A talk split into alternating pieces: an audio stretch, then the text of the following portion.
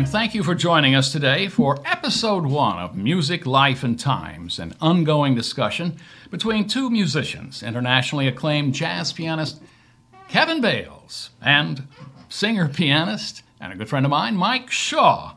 And just to assure you that this podcast promises to be unique, engaging, and intriguing, the discussion today will center around the premise that jazz is an expression of democracy. But first, let's invite these two very gentlemen to say hi to everybody and tell us a little bit about themselves. Kevin, you want to start? Well, I've been playing music for a living for my entire life, raised two kids doing it. Jazz has been a very important part of saving my life in many ways. It's such a powerful force. And what's interesting to me, why we're here talking about it today for many reasons, is just you know, when you travel outside of America, they recognize a certain um, value in the music that's not often seen at home. I'm not saying it's not recognized here, but when you go to other places, they that's why they come to hear jazz. And and I know you played around the world. Mm-hmm. Uh, I mean, Edinburgh, Moscow, London. I mean, Atlanta, which is is Atlanta your hometown? Yeah, born and raised here. There's not a lot of us. So anymore. what I'm trying to do is give an idea to the uh, listeners and viewers that you've been around the block and uh, to some acclaim. Um, I understand that you came to jazz a little late at 17. More like 20. oh, really? I was 17 to 20. I was in Atlanta. The music scene here is very special. And during those years, I fell in love with jazz because of the community here in Atlanta. The jam sessions in Atlanta were populated by some of the very best musicians in the world showing up just because they wanted to play jazz. You know, they weren't being paid really, you know, it's, and so here's a little 17 year old Kevin who wanders into this thing. And uh, these guys are amazing and they embraced me right away with no cultural boundaries. You know, some of them were in their 80s, some were from the, the other side, they're from the real Atlanta, you know, Southwest Atlanta. Um, they just embraced me completely even though I could barely play, it was something very warm about it. The time I was studying classical music at Georgia State University because my mom didn't want me to skip college, so I, you know, I uh, I humored her there. And during those years, I, I discovered jazz, and uh, it's it's an amazing thing. Hmm. Uh, we're going to get in more in this podcast and in subsequent ones about your background, which is so extensive, and I know you teach now at Georgia State, right? Yeah, that's my side hustle, I call it. but we're going to have to get to uh, jazz and expression of democracy, and we got to get to Mike. So, Mike Shaw, I've known you for a lot of years, and um, I think you were coming out of New Orleans when I first met you. Uh, so, give us some of your background. Well, I, I played music for my uh, full time living sold my sports car, bought my mom's Impala because because that could carry the amplifier and the guitar, and and and sort of hit the road. And I played until I was in my early 40s um, for my living, and uh, then I, and I was in New Orleans about the last five or six years of that. And uh, open up a marketing agency. That's where you and I worked together at that agency for a long time. Um, but uh, but but continued to play. I actually study with Kevin. Kevin is is not only an acclaimed performer, but he's an acclaimed teacher. He's very well known as a teacher of jazz. In fact, I have to tell a quick little story about Kevin when he was in college uh, in was it his your sophomore year or junior year or whatever when they came to Kevin and they said, "We, we know you're studying music here, but we'd like you to head up the jazz department." Oh, no, I, they didn't ask me to head up the jazz. Our, our teach. I was teach. a senior. It was my senior year, and uh, I, I, always embellish the, the story. That's, that's fine, but yeah, I did. I did teach one year as a student and then a full time load. I owe them all what do you call it? Kudos. No, no, no. Um, when you get back to my refunds, you're not getting one though. Let me. Uh, so, at any rate, I, I, to sort of complete that story, I still perform from time to time. I have the uh, opportunity and the great joy to work with some fabulous jazz musicians here in Atlanta. A saxophone player by the name of Matt Miller, and uh, bass player. Sometimes it's Kevin Smith, and sometimes uh, it's Neal Starkey, who are two of considered two of the finest jazz bassists in uh, that's in Atlanta. sure. Neil- And anywhere, they're really great. yeah, and anywhere. And uh, at any rate, so we perform from time to time. And then a lot of my writing, one major project of my writing that I've done over the years is I wrote a novel called The Musician and was based on those years of my life traveling around and the general theme of that being how difficult it is, the, the, the, uh, the challenges of making a living as an artist in the profession of music. You know, I can attest that is a really spectacular book because if you haven't done it for a living, the insights that you provide in that book, and it would be a great warning That's right. to to parents whose children, who, who they might want to give piano lessons to their kid. That Just was say, really- take the lessons, learn how to play, but don't try to make a living at it. Although Kevin has And see, done and Mike quite and well. I have the opposite point of view about Right. that. I, I think being a musician is one of the greatest jobs you can get. You're never out of work except for a pandemic. yeah. yes. Yeah, you, uh, it's it's just being an entrepreneur. You're self-employed, and but the, the difference here is that the jazz community that I've gotten to know, uh, they don't view it as a vocation or a career. It's, a- it's a lifestyle. It's a thing that you live through, and you make money doing it. And it pays very well. This starving artist thing, we're talking about 15 year olds who like know three chords on their guitar and wrote 10 songs like their high school idol. That's Yeah. very hard to do. And I think it's a, it's different in in your lifetime than it was when I started out in the '60s. Uh, first of all, there were n- very few places around the country where you could go learn how to play music from a performance perspective. Mm-hmm. There's lots of schools like that now. There was so everybody that I knew coming out, we learned how to play playing and you learn a you know a new chord from the other better guitarist on the other side, or Well, you that's the kind of the tear it down. democracy of it. That you know, you know, I thought of something as we were talking about my role as an educator that I never thought about before. You know, one of the reasons they were willing to hire me was because of the same community of people that embraced me as a player. I've been in academia a long time, and every university I've worked with, they always have these programs where they're trying to get older faculty to mentor young faculty, which is good. But the fact that they have to have the programs, which is like any other government program, like it's mostly meetings. You, you know what I mean? Yeah. So, but but in in the jazz school that mm-hmm. I was at, there were nine full time jazz faculty, and uh, they all mentored me on how to teach from the very first moment, and it was just very much like what happens in jazz. It's a democratic thing, you know. It takes a village to raise a child, all that kind of stuff, but it's really embodied in what you do with mm-hmm. jazz be- because of the democratic part of it. There's no one person telling everyone else what to do. Yeah, well, let's keep going with now we're into our topic a Yeah, little bit. you here. know, and it's and it's interesting that when we first talked about doing this, it was Kevin had this great idea to, to jazz and as, as an expression of democracy, and one of the Not my idea. well, I know, and I'm going Gerald there. Early, you know, yeah. Yeah, I'm also going there. I mean, there are. Uh, uh, when I was reading about this, that it, that uh, Marsalis has done um, uh, a bunch of programs uh, at Lincoln Center uh, on this, and has a program for kids where he teaches.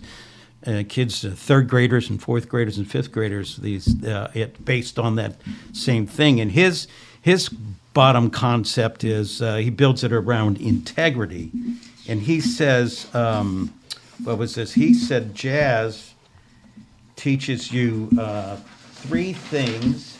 Can I interject here that Kevin, you have performed with Wynton Marsalis Mm-hmm. and and are friends. He'll Think, remember me. I wouldn't say we're friends, but he, he knows who I am. Yeah. I mean, we're not Yes. enemies. I'm not in his inner circle, but I have a bunch of friends who are. And he's one of the reasons I play music. I mean, he's very inspirational. but he in his program uh, he mentioned that, that there are three concepts that that jazz teaches. He said that, that things happen in life, uh, and and to work together with other people, and that you have a unique identity. Now we came up with three concepts about what the lessons music teaches you, right?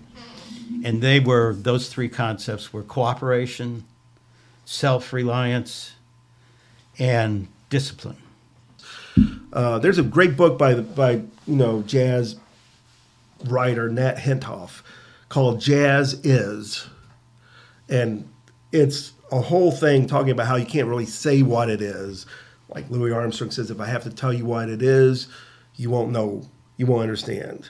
Uh, You know, it's all easy catchphrases, but defining jazz specifically is a very difficult thing because it's built into like the democracy of it in, in the first place. It's whatever those people together want it to be. Uh, jazz is a dirty word. I mean, literally is comes comes from a bad place. Uh, Duke Ellington didn't want to use it, you know.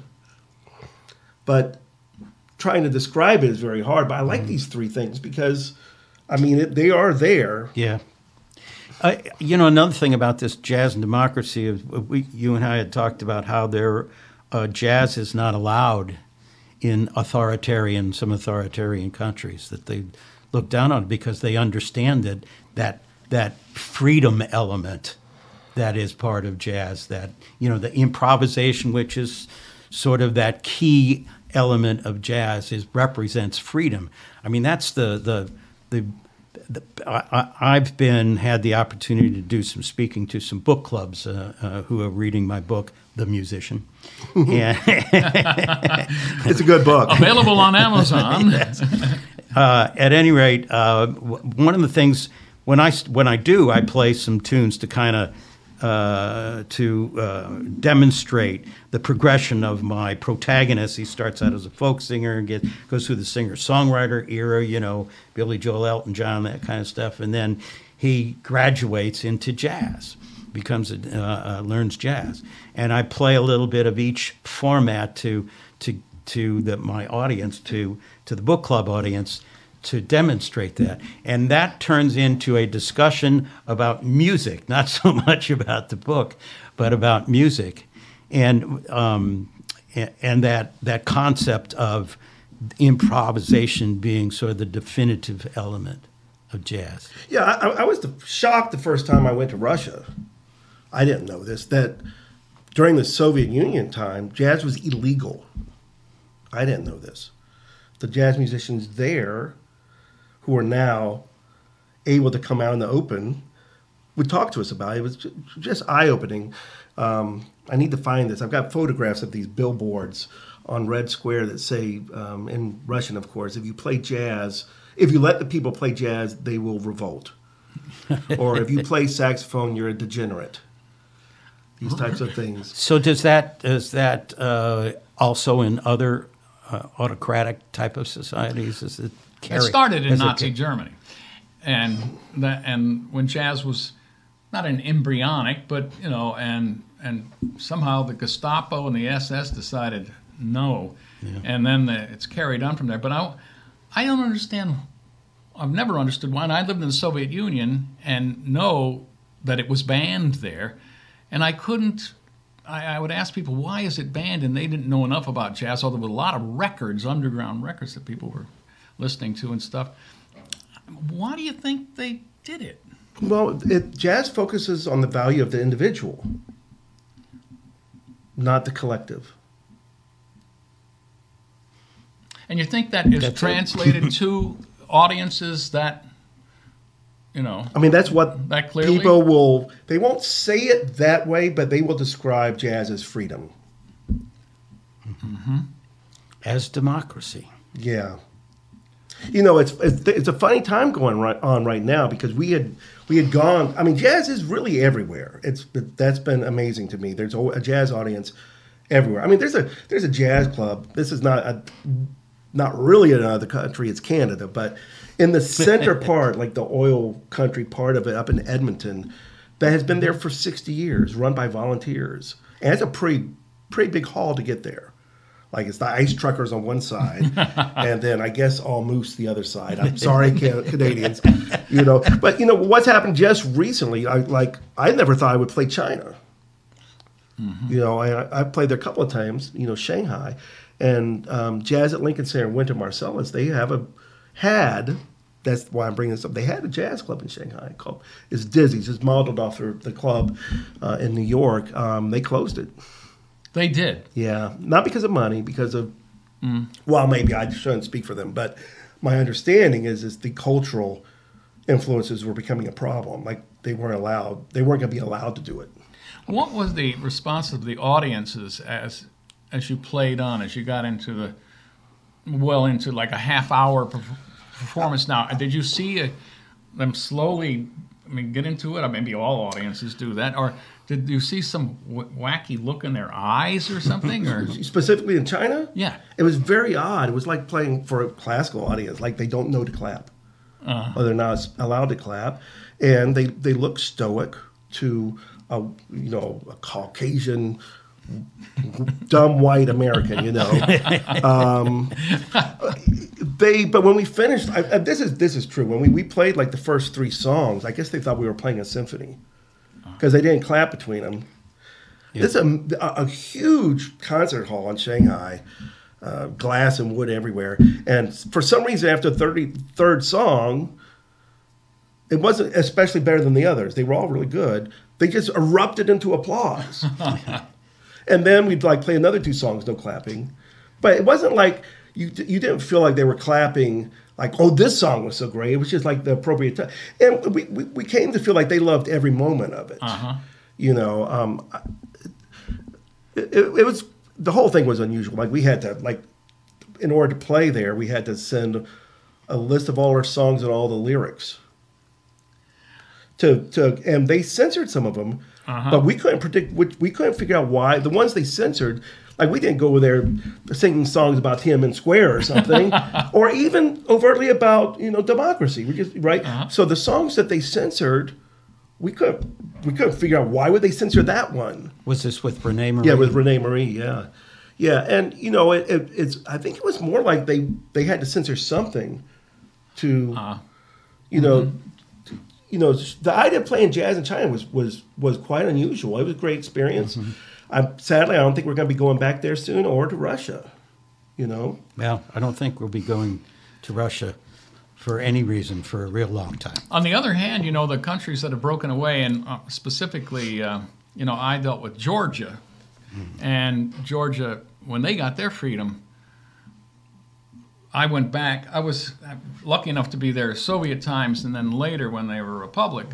And the music was the biggest difference. And it sounds exactly like what you're talking about that, um, and, and jazz underground jazz was huge there, and then it was out in the open. Of course, they didn't have the brains to take advantage of it or anything.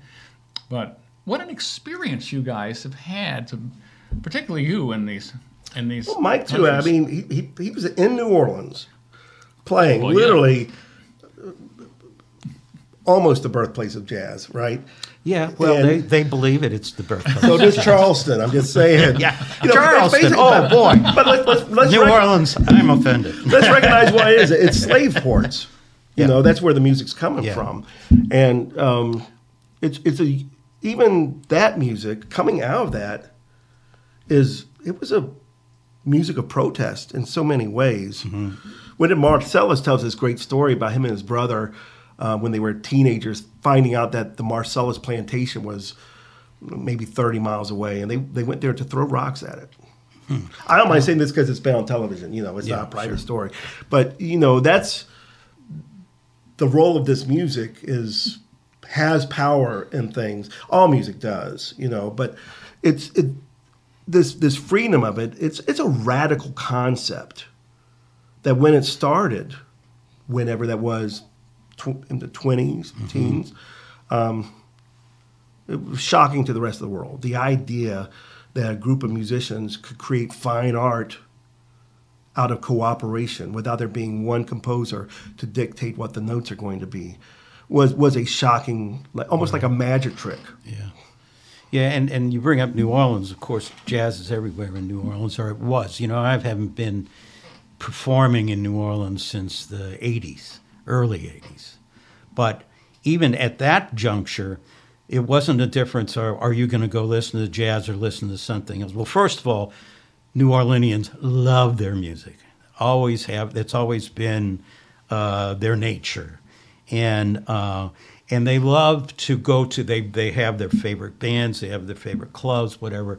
And uh, most clubs in New Orleans are packed. Every were packed every night. And the difference in the music was um, are you playing contemporary jazz? Or are you playing Dixieland jazz? uh, and, and, so it, so th- there was, you know, we I had a uh, uh, five guy five people that played with me. We had a six piece jazz funk band, and we were the house band at a place called the Absinthe Bar on Bourbon Street. Uh, I went back a few years later after we after I left, and the Absinthe Bar was then a daiquiri factory. so Bourbon Street has sort of waned in its popularity over the years, and the most of the Bourbon Street, where the tourists go now. yeah, right. Most of the music is opera and Faubourg Marigny and that that area. But but I mean, it's still uh, you know from from club to club, it's jazz. It's just different, a little different flavor here and there, but um, still a, still the music the music city. Well, I'm glad to hear that what Kevin says that young people can make a living out of this if they are. What do we again? They have to have self-reliance. They got to be determined. Well, that's what they're going to learn. I think that's our point. Is that by playing music, these are the life lessons and what are they again? that you learn. Self-reliance is one of them. Cooperation. Cooperation. Right. You have to play with all the people around you, and discipline. You have to be disciplined to learn how to play music. Right. Kevin? It's a lot of work, It's a lot of work. but it's also a lot of work to be a surgeon. No one's talking about like, oh, don't go into surgery. It's too hard to make a living doing it. I, I read somewhere like a like a, a huge percentage of people who graduate from Emory Law School uh, never practice law. It's too hard. You know, J- jazz requires to give all of yourself to it and play. I mean, that doesn't mean you can't like play it on the side and have fun and have it be a part of your life. But you know, making a living as a musician, jazz or whatever, it, it requires the whole thing. You're, you're self-employed, but you're also responsible for everything. Like I tell my students at the university, like if you like you become a dentist and graduate, if you just go down the street and open a dentist shop and just sit there, and like, where are my patients? Or with the patients come in, uh, you don't know how to talk to them and you're rude to them and you don't know how to explain the procedures. I, I mean, you're, you're just not going to make a living like that. But for some reason, it's okay for people to say, like, you know, my my um, my my niece, you know, she's been trying to do music now for 25 years. I mean, for five years, and no one will sign her. But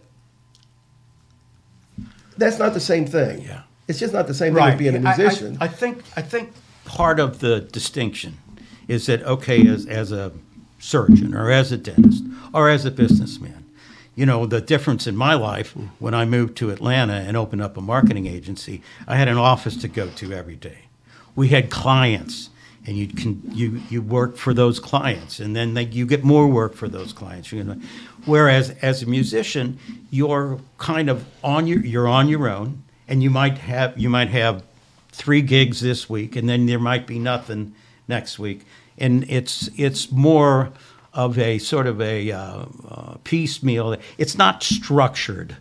It's not as structured as other types of uh, careers. You know, I you know I downsized recently. You know, my house from Yeah, e- right. recently five years ago. So I'm old enough that I can say five years is recent. You know, um, I found all my old date books from all the gigs back to 1992. My God, I was gigging five, six, seven nights Yeah. a week, sometimes twice a night, and I wasn't any good. you know, I, I really wasn't. Well, I mean, and you were always uh, when my when you know when when my my girlfriend got pregnant, we're gonna have have a child. I was like, well, this is it. All right, I'm gonna just keep doing gigs until we run out of money, and then I'm gonna go get a real job, right? And it never happened. Mm-hmm. Yeah. L- literally, even during the pandemic, it was scary for all of us. You know, during the Great Depression, musicians worked more than anyone. So we always have this resiliency. Like there's always going to be work. Everyone wants music, you know. I guess it would. I'm going to say this just because it's funny. It'd be like being a sex worker. You're always going to have clients, you, you, you know, or running a, or running a running a food truck. Someone's got to eat, you know. But um, the the thing is, like, it, it never ran out, and the pandemic was the big shocker because suddenly everyone lost all their gigs. I lost two years of work in, in one week. Like a phone just third week of March, 2020. Just all the way. So that's the first time I've ever seen mm-hmm. a challenge to the ability to make Yeah. a living as a musician. Now it's hard to make a living as a musician if you don't take the time to learn how to actually play. I mean, I still take lessons. I've been doing this 35 years. I'm still studying it. Who do you mm-hmm. study with? I take lessons from whoever. When you know, I was on tour with Oh, yeah. René. If we were in one city for three days, I find out, you know, who was the best teacher there. I don't know. Yeah, I you- take a lesson get a- from them. You get a new perspective, right? Yeah. Well, fellas, uh, I think we're at our time limit. Uh, what we wanted to keep this at. This has been, I mean, so enlightening, and I'm glad we departed from the bogus script I'd come up with. I was going to actually script uh, about jazz. Uh, how? about- What are we going to do for the next next one? We're going to talk about uh, a, a uh, topic that we've been working on, uh, uh, that uh, where classical and jazz collide, and this is, you know, Kevin came out, came up as a classical pianist, and so we'll talk to Kevin a little bit about classical music, and then how jazz and classical. Uh, we'll just leave it at that. How they collide.